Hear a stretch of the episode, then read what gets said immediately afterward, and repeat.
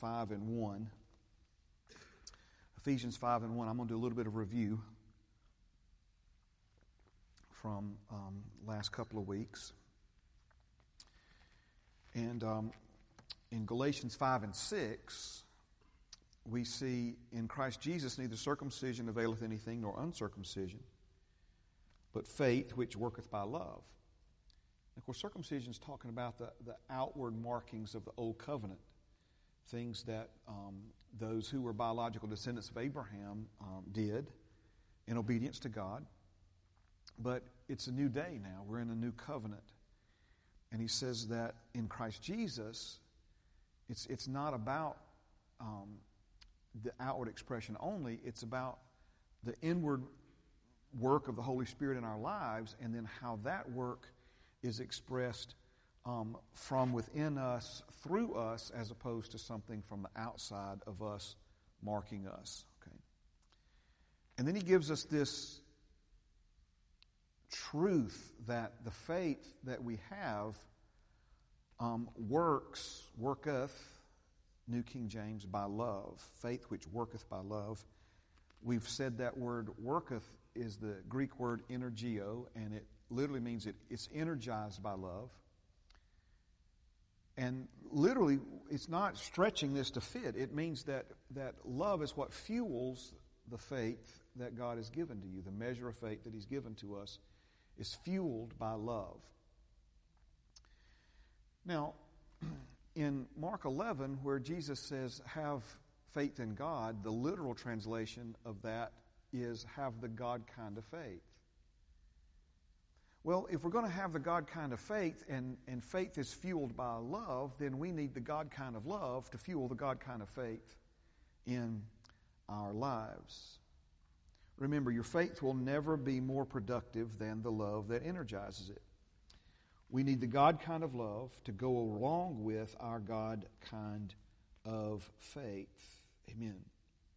Now, let's look at the verses that you're at, and um, are they changing on the? Amen. A little slow in response here, but amen. That may stay there if I can't get this to work, but I got my notes, and so we're going to keep going here. Ephesians chapter 5, verses 1 and 2. Therefore, be imitators of God as dear children and walk in love. You never begin a sentence with the word and. Um, it's obviously a connecting word. And when he says, and walk in love, verse 2, the clear connection is verse 1, where we're instructed to be imitators of God as dear children. And as one who is imitating God as a dear child of God in the earth, he says, and walk in love as Christ also has loved us and given himself for us. So notice he doesn't just say walk in love and the verse ends. He gives us a clarifying statement on what kind of love we're to walk in, and that is uh, we're to walk in love using Christ as an example, his love for us as an example of how we should love other people. He offered and sacrificed himself to God on behalf of others. Now, in case you aren't clear on what this verse means, verse 1, I want to um, show it to you, read it to you in uh, the Amplified Version. So, Ephesians chapter 5 and verse 1 in the Amplified, he says, Therefore, be imitators of God. Listen very carefully to this now. Be imitators of God, copy Him, and follow His example. Copy him and follow his example as well beloved children imitate their father. Man, it just kind of zeroes in on it, doesn't it? So, some of the verses that we've looked at, and, and Matthew 5, uh, specifically the last few weeks, verse 45 and verse 48, where Jesus, after telling us, you know, to, to turn the other cheek, to bless those who curse us, to pray for those who spitefully use us, to um, do good to those who don't necessarily do good to you or have the capacity to do good back to you, to speak to those who don't speak to you, um, to, to level up your love uh, above and beyond what is common among all people and set a higher standard of love for yourself. in those two verses, verse, 30, verse 45, he says that you may be sons of your Father in heaven, for he makes his sun rise on the evil and on the good, and sends rain on the just and on the unjust. So now notice this is this is the disposition of our Father. This is this is how our our Father loves. And when he says you'll be sons of your Father in heaven, he says you'll have the same disposition of love as our Father in heaven when we love people who don't love us, when we're good to people who aren't good to us, when we pray for people um, who spitefully use us. Okay? Do you see the connection? I think it's a pretty obvious one between Matthew 5, 45, and uh, Ephesians 5 and 1. Imitator of God. Copy him. Um, follow his example. What's the example? Well, according to Jesus, the example is that Father God loves the just and the unjust. That Father God is good to people who aren't good to Him. He helps people who don't even acknowledge Him. And if we're going to be chips off of that love block, so to speak, that we need to develop this same kind of love in our lives as well. One more time from the Amplified. Therefore, be imitators of God, copy Him, and follow His example. As well beloved children, imitate their Father. Now, this is one of the key reasons why God created us in His image and in His likeness to look like He looks and to function the way He functions, is so that we could um, copy Him and follow His example and bear His image of love in this created realm. Now, turn with me to 1 John chapter 4. 1 John, the fourth chapter, and the 17th verse. 1 John chapter 4 and verse 17. Amen. And here we see, and there's, I mean, we could do a two month long study of First John um, and not cover it all. It's just, it's rich. If you haven't read First John lately, I would recommend you um, doing so. But in 1 John 4 and 17, he says, Love has been perfected among us in this that we may have boldness in the day of judgment, because as He is, capital H, speaking of Jesus, as Jesus is, so are we in this world. There is no fear in love, but perfect love casts out fear, because fear involves torment, but he who fears has not been made perfect in love.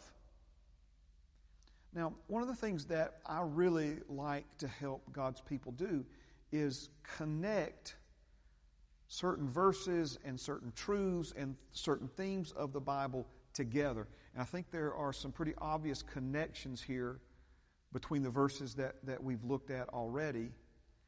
Let's, let's talk about as He is, so are we in this world as it relates to um, love being perfected among us. We'll come back to what it means to have love perfected among us, okay? Um, that we may have boldness in the day of judgment, because as he is, so are we in this world. This goes back to being created in the image and likeness of God. This goes back to having been born of the same Spirit, having been born of the same incorruptible seed of the Word of God, having been made to sit together with Jesus in the heavenly places. So we're bridging that gap between worlds. We're connected with heaven and we're connected with the earth at the same time. All of these are very important truths for us to understand, and of course, all confirmed by that phrase because as he is, so are we in this world. But that's not the, necessarily the thoughts or the verses that I'm wanting uh, to uh, connect tonight. So while you're sitting there looking at because as he is, so are we in this world, let me go back to the New King James Version of Ephesians 5 1 and 2. Therefore, be imitators of God as dear children and walk in love, as Christ also has loved us and given himself for us, an offering and a sacrifice to God for a sweet smelling aroma. Now, I'm, listen to me. You guys have heard me teach on this. We've been teaching on this in discipleship class on Wednesdays. 100%, I'm not trying to wiggle out of what the Bible's saying here. As He is, so are we in this world.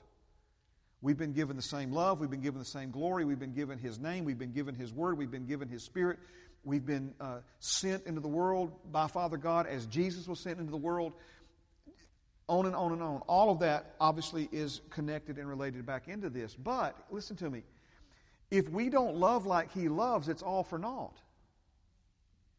Because we've been given this place, this position um, of dominion and authority, been given the keys to the kingdom of heaven, been given access to the heavenly realm, that as those perfectly trained in the kingdom can put our hands on anything in that kingdom that anything anything in that kingdom that anybody needs anytime they need it matthew 13 52 all of that is is obviously related here but if we don't learn how to walk as God as dear children, copying Him, following His example, and then walking in love as Christ also has loved us and given Himself for us and offering and a sacrifice to God for sweet smelling aroma. In other words, what is He saying? He's saying, in the same way that Jesus was my agent, remember, Jesus went about what? Doing good, destroying the works of the devil. Somebody say amen to that. Amen. We've been empowered to go about and do good and destroy the works of the devil. That's the same authority and the same. We do it by faith, yes. But faith fueled by what? By love. John Mark and his fiancee Gina, they bought me for my birthday um, Rick Renner's biography on audiobook. I think I mentioned this to somebody. I don't know if I said it here or what, but it's, it's almost 39 hours long. So I've been listening to this thing since January. And um, I thought I knew this man. You follow me? I, I, I, um, I, I thought I, I knew him, but I'm just, I'm just telling you straight up, man, what, what the Lord is, um, is doing uh, in, in, uh, in, in his life and has done in his life, and there was some reason why I brought him up, and I just to be as honest with you as I can be, it's it's escaped me right now. Um, that's okay. Amen. I just got to. It's like when I said his name, I'm thinking about, man, I didn't know it. He's seen the Lord Jesus twice. I didn't know it either. Yeah, I've seen him twice. Yeah, uh, and uh, it's it's uh, it's a uh, it's a very uh, fascinating story, and the Lord will remind me if I if I needed to say why. Um, amen, that I was bringing this up because as He is, so are we in this world. That's what I was talking about. Oh, thank you, Holy Spirit. So the first time, I did need to say this. I've never heard this. I've never heard this. He said the first time the Lord um, appeared to him, he was in a, he and his wife and their firstborn baby, they were um, in a friend's house. They had been ministering in that city and they were staying with friends. And he couldn't sleep and he went to his friend's office in the middle of the night, like 2 in the morning, I think and just was praying and seeking the Lord about some different things and what he needed to do. And he said it, it's like he everything around him disappeared and he was in the realm of the spirit. He said he believes in that moment that if somebody had walked in that room, they would have seen him, but he would have not seen them. And he said, way off, there was a light, and, and the light kept coming closer to him, and the closer he got, he realized it was the Lord Jesus who was walking towards him he took his hands, he said he put my hands between his hands and made a, made a sandwich and began to talk to him about his future and his ministry. If you don't know who Rick Renner is, he went to the USSR um, in the 90s. God sent him there. and of course, what he's doing in that country for the kingdom is um, it's history making. But this is what the Lord told him. He said, Rick, I'm going to give you an anointing of love and hate. And he said, Lord, I've, I've never heard of an anointing of love and hate. I, I, I don't understand. I, I understand an anointing of love, but I do not understand an anointing of hate. He said, the Lord just said it to him again. I'm giving to you an anointing I think he said a supernatural, anyway, an anointing of love and hate. And he said, Well, Father, I, I you know, Jesus, I received that, but I, I don't understand what you mean. He said, A love for people combined with a hatred of what the devil has done in their lives. He said, An anointing of love and hate equals compassion. He said, Compassion is not just loving people. Compassion is loving people combined with a hatred for what the devil has done in their lives. See, this is why Jesus went about doing good, destroying the works of the devil. And notice how many times the Bible says he was, before those events would happen, that Jesus was moved with compassion. That compassion, according to what Jesus told Rick Renner, and I, man, it bore witness with my spirit because I'm not trying to say I've seen the Lord Jesus or anything like that, but I mean, I have a love for people, and right alongside that, I have an absolute hatred for what the devil has done and is trying to do in their lives. Doesn't have to be that way. Does not have to be that way. Don't accept something the devil's trying to do in your life as something that has to be that way. Does not have to be that way. Jesus paid the ultimate price. So, notice he's saying that we imitate God the Father and walk in love according to Jesus' example, according to the love that he has shown and, and how about Romans 5? It's a beautiful word. Demonstrated. Jesus demonstrated. You think, how in the world could I ever follow God and copy Him uh, and His example of love? Jesus demonstrated the love of the Father for us. Now, as He is, so are we in this world. Obviously, there's all kinds of connections to that. But as Jesus is, so are we in this world. Jesus was, this is why Jesus obviously is, is, the light of the world. But do you know Jesus, the light of the world, said, You're the light of the world? Are you seeing this, right? So, in, in, Jesus was sent to destroy the works of the devil. You've been sent. As he is, so are we in this world. We've been sent now to destroy the works of the devil. Jesus came proclaiming the kingdom, the good news of, of Father's kingdom come to earth. We've now been told to go into all the world and proclaim the gospel of the kingdom, the good news of the kingdom.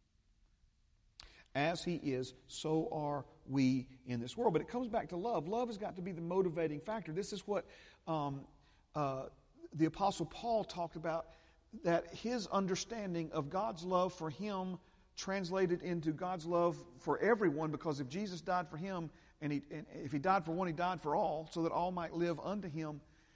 He, Paul said that, that it was an understanding of, of the great love of God for him and, and how that then translated into his love for others.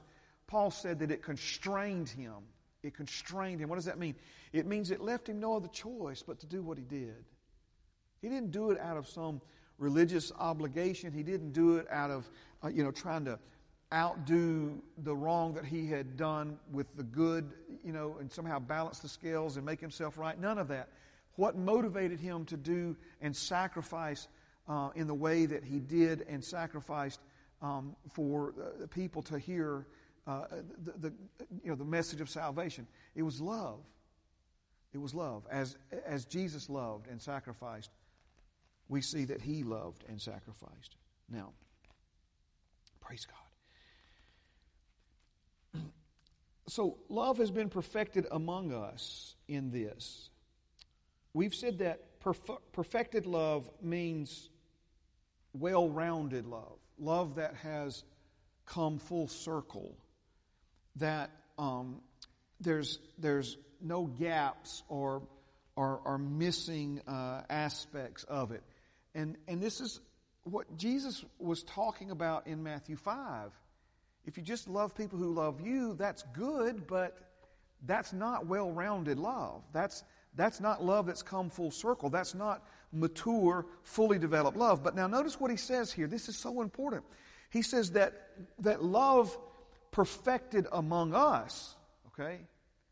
Now, in, in, in biblical study, pronouns like you mean you as an individual, but also you, as, as we would say in the South, y'all, right? Or if you're from the North, you skies. Okay? So, in other words, he, he's talking to you and me as individuals, but then he's also talking to us collectively. So when he says to a, the church at Galatia, you, okay, he, he's talking about the whole congregation, talking about the whole body of believers, for that matter, the whole body of Christ. Are you with me? My, my uh, precious grandmother, who's in heaven now, she you know, was a part of this church from the very beginning. And, and you know, she would say things like this to my mother. She would say, Well, let the church do that. Well, you know, somebody, you know, needs some food in their family, somebody have, you know, somebody passed their family and need fix. She'd say, Let the church do that. And so finally one day my mom just looked at her and she said, Mother, who do you think the church is?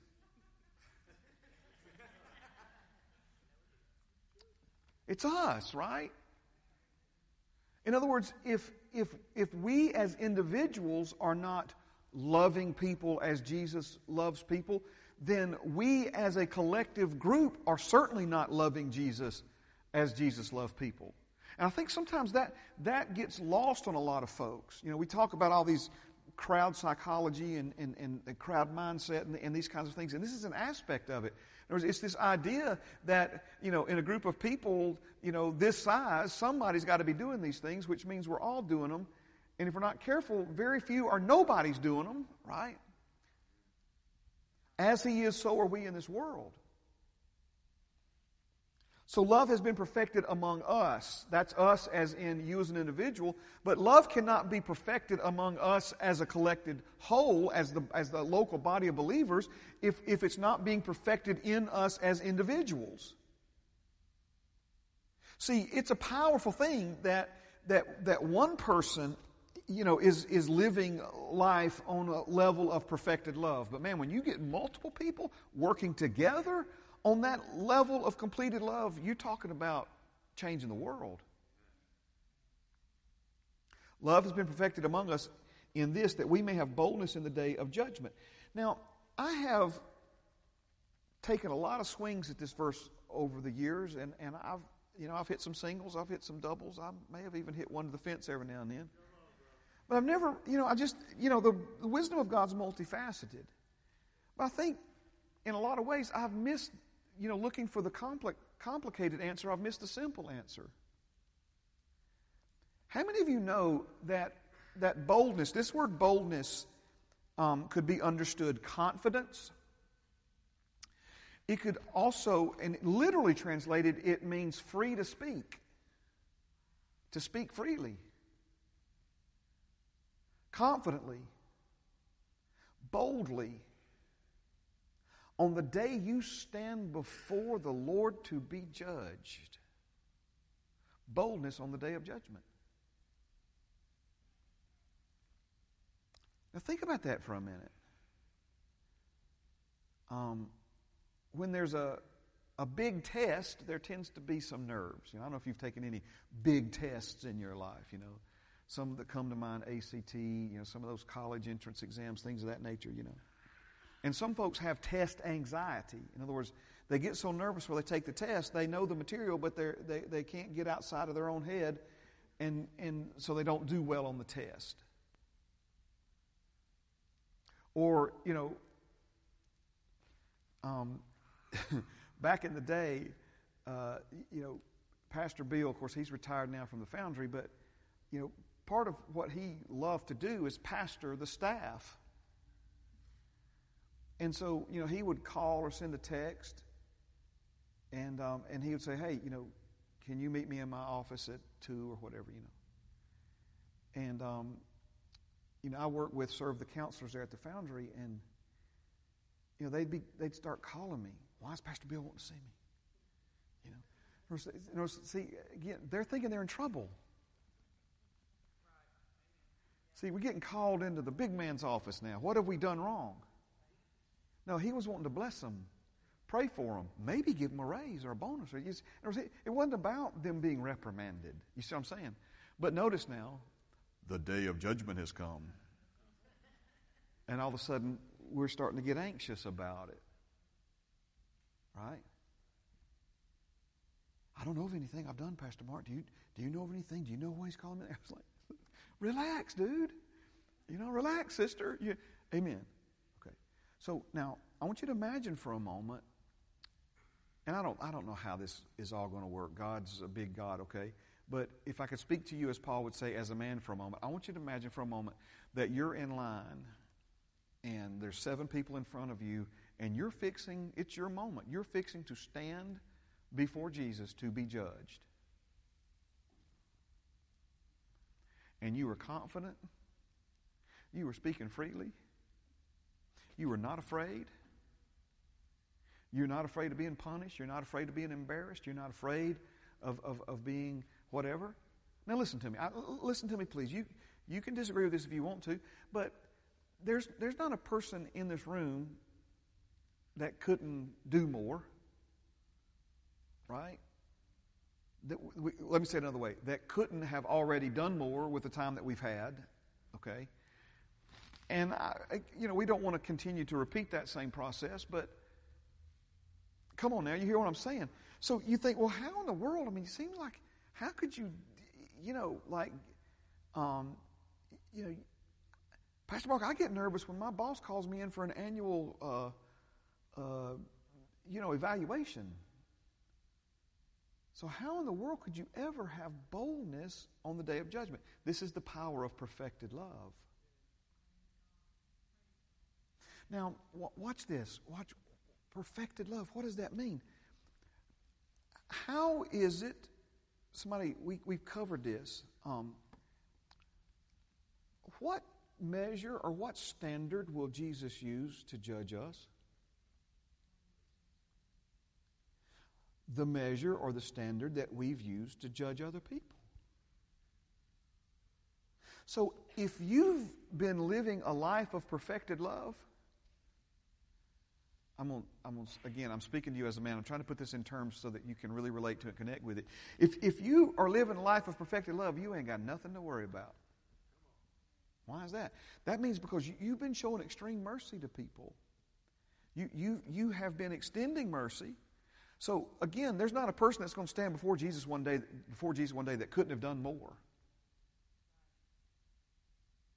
So how could you have confidence, speak freely?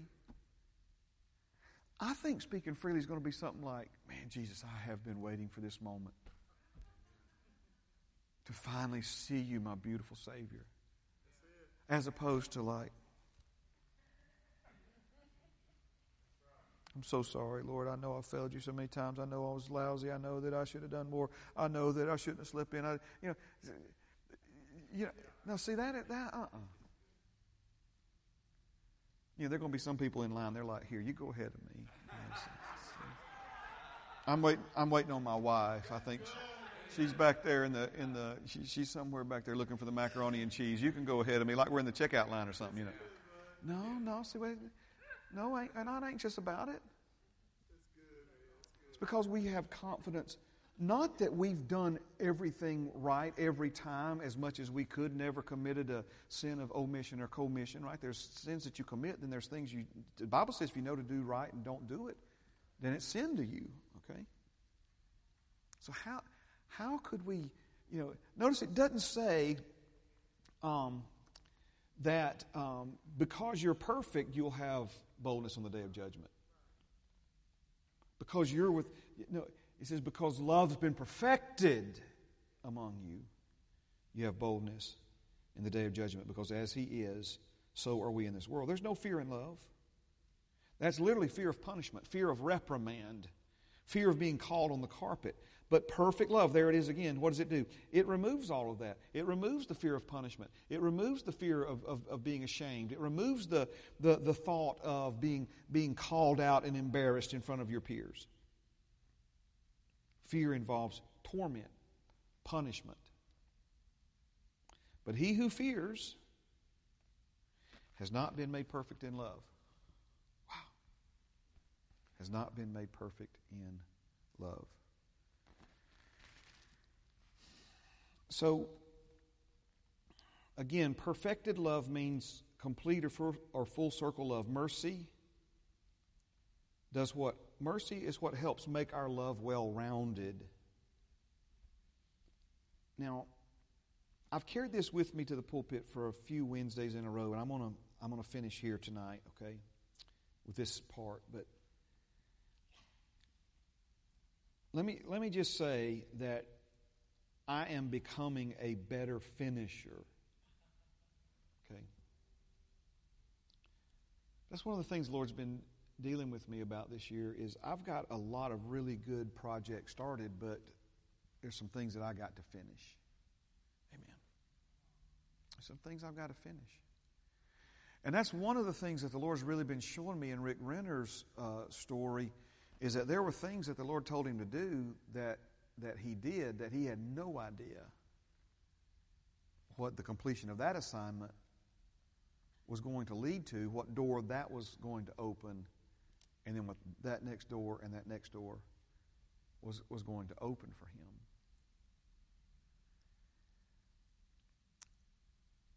But as it pertains to your life, my life, individuals, here, here's some of the questions, just conversation Lord and I was having. Is, is are you a good finisher? Or to say that another way, do you finish what you start? And I, I don't know about you, but I think I know about you because I know about me, okay? The deeper we get into a project, the excitement and the emotions tend to fade. The fun parts have been completed some time ago. And maybe we underestimated how long it would take and how hard some of the project would be. And if we're not careful, our best intentions will give in to resistance and we'll quit before finishing. It takes commitment and endurance to finish. It takes character to finish what we start, and finishing what we start builds character. This is why so many people only go so far in the things of God is they don't they don't push through when it becomes as we've been learning on Sundays it becomes agape it becomes commitment and devotion Now, if you're like me and you have an unfinished project, more than likely the hard part is what's left. The part you don't enjoy, the part you don't feel good at or qualified for. And a lot of times, it's the details that cause a project to remain unfinished.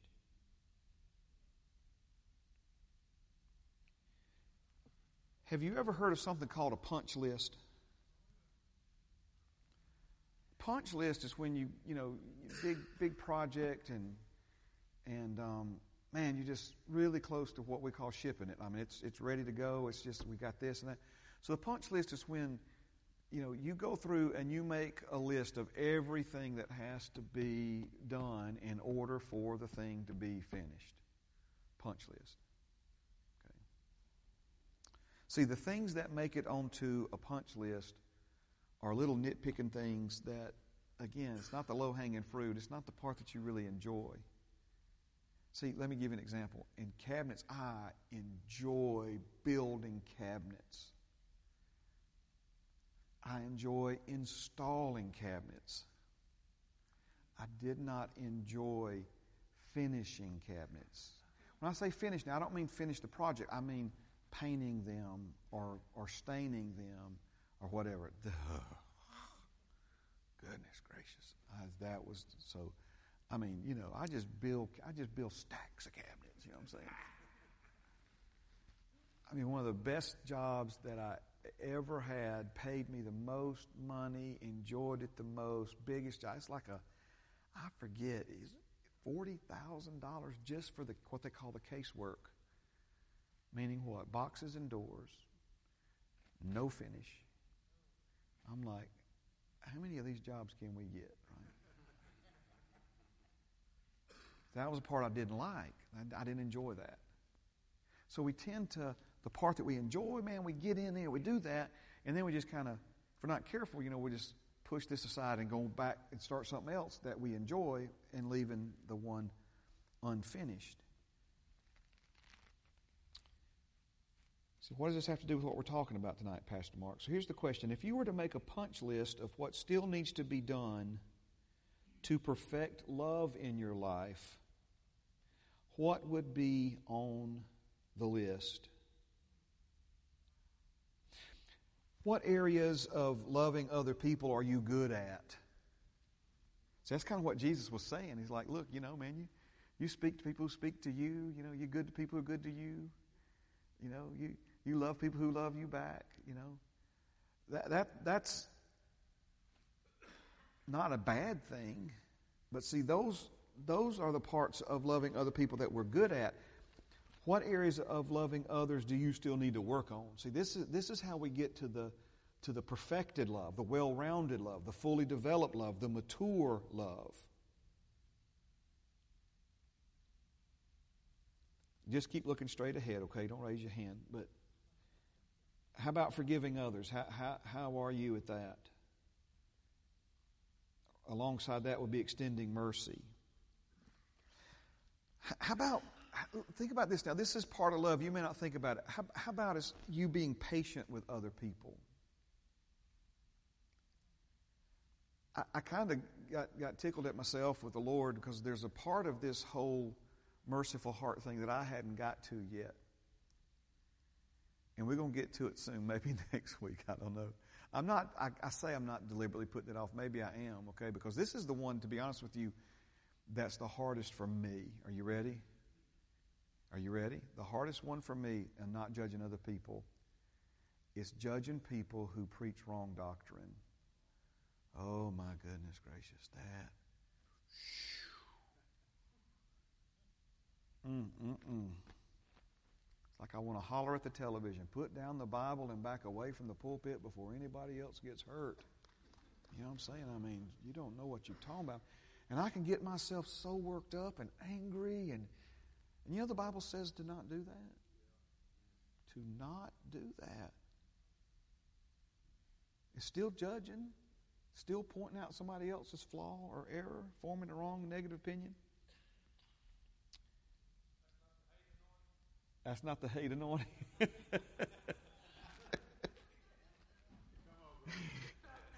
Amen. But if I'm not careful, that hate anointing will turn into a slander anointing. Listen, if you was to go into the archives of some of them cassette tapes back there, you know, I anyway, in some of my early days, I'm not proud of all that, but man, I would get I get in the pulpit and get irritated at something somebody said, and anyway. But I've, I outgrew that quickly. The Lord corrected me swiftly on that. So, patience with other people. Listen, not everybody knows what you know. Not everybody's had the opportunities you've had. Not everybody, you know, and, and it's, it's not the wrath of man that produces the righteousness of God. It's the, it's the goodness of God that draws a man to repentance.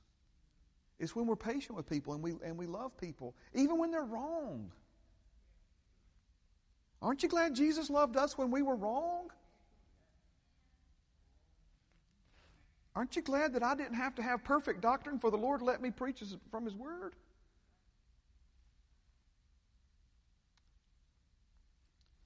How about selfishness, man? That see, we don't think of that maybe necessarily as being a part of love, but man, Selfishness is the enemy of all loving expression. That's why the devil works so hard for us to be focused on ourselves. Alongside selfishness is, you know, a part of fully developed, well rounded love is what the Bible teaches us about preferring other people. Preferring other people. When's the last time you've let somebody else go first? When's the last time you've let somebody else have the last piece of cornbread? When's the last time you've let a coworker have the best story?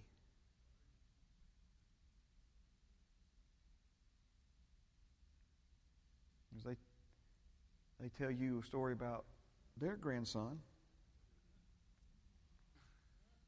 See, if Pastor Mark's not careful, oh, you want to talk about grandsons? I got some grandson stories now. You know, I'm going to tell you one, right? He's three, just turned three years old. He used conundrum in a sentence. I'm like, what did he just say? I said, Oliver, What is a conundrum? He looked at me like that look on his face, like, You mean you don't know, Granddad? He said, Granddaddy, a conundrum is a really big problem.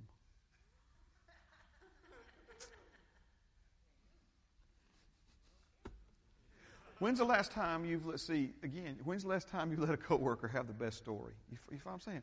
Preferring others. Maybe again, I'm telling you, just look straight ahead, right? You do realize that there's still a whole lot of racism in the church. Listen, that is that is imperfect love. That is that is love that is falling way, way short. You realize all the people Jesus loved.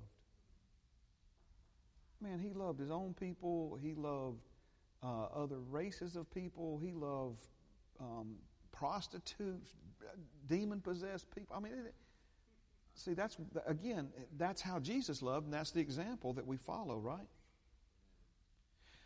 Connected with racism is, is prejudice. Now, prejudice and racism can, can be used interchangeably, but prejudice is a bigger umbrella than racism. Racism would fall under um, prejudice. Prejudice, in general, is when you prejudge somebody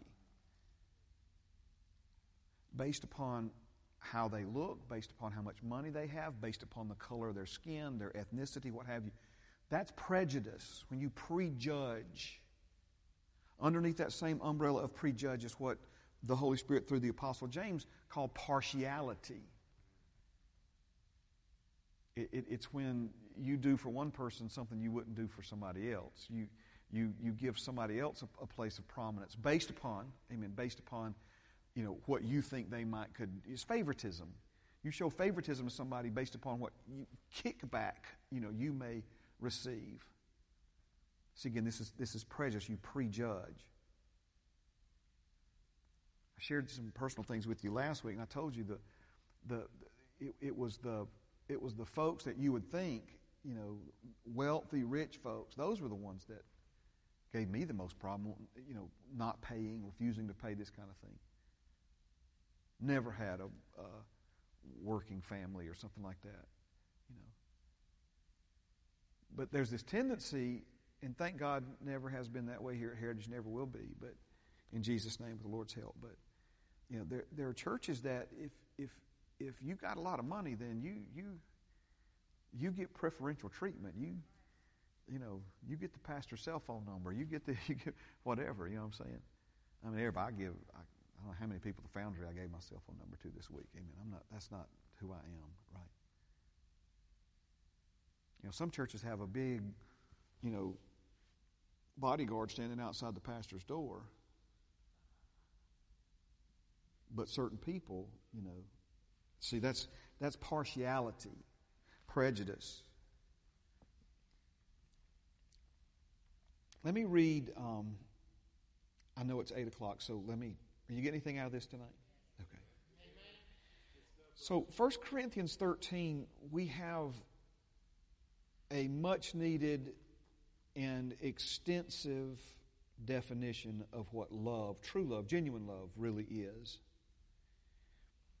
And um, for sake of time, I'm just going to go straight to the message translation, and we'll comment. Maybe, maybe if the Lord leads us, we'll pick up here next week. But um, he, the first thing we, he says about love is that love never gives up.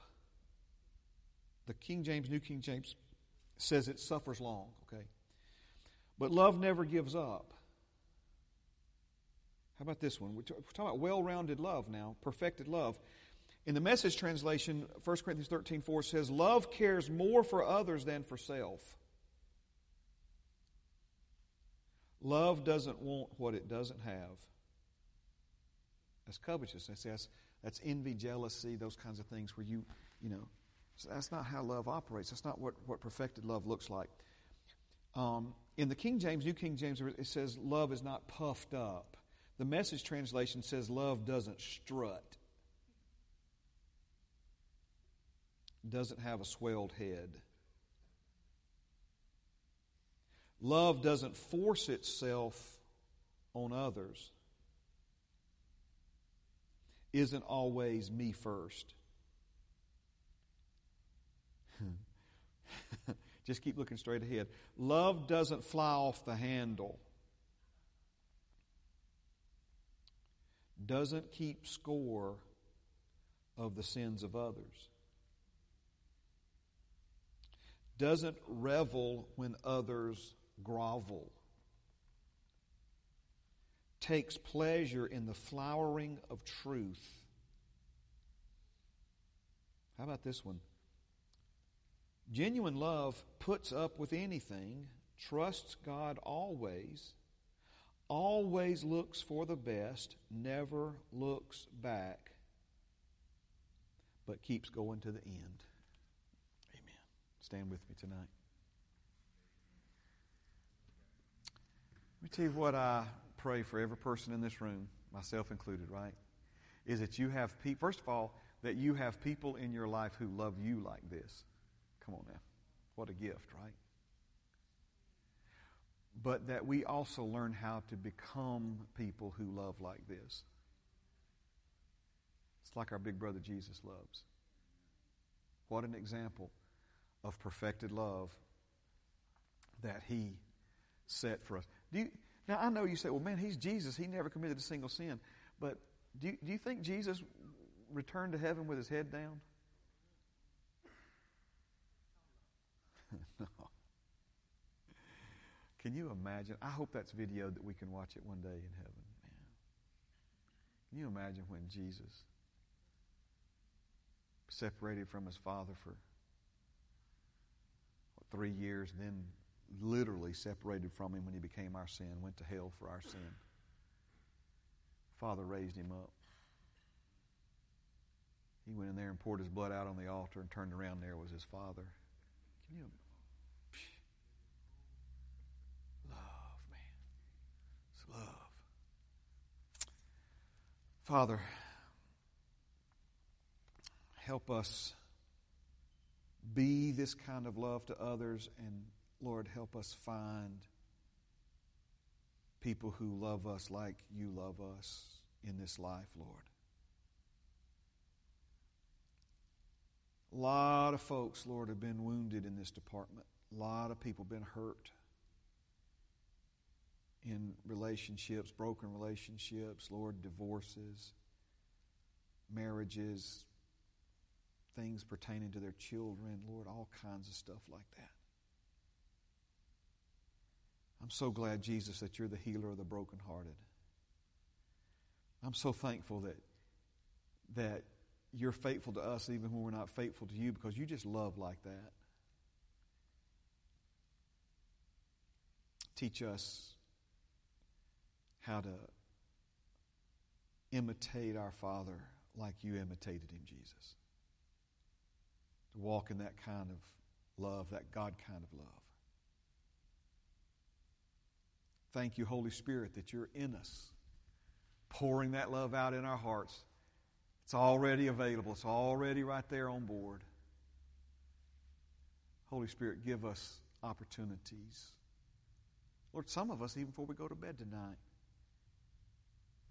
to just love somebody like you would love them.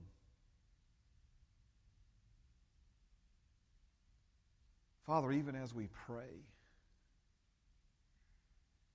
we know Jesus prayed from that deep place of love and compassion. Certainly, we pray in faith, but Lord, teach us also how to pray, not just with a God kind of faith, but to also pray and intercede and stand in the gap for other people with a God kind of love.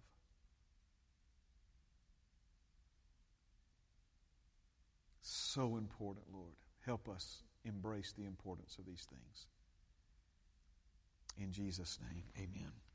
Amen. Thank you so much for being here uh, this evening. I pray that you have a blessed rest of your week.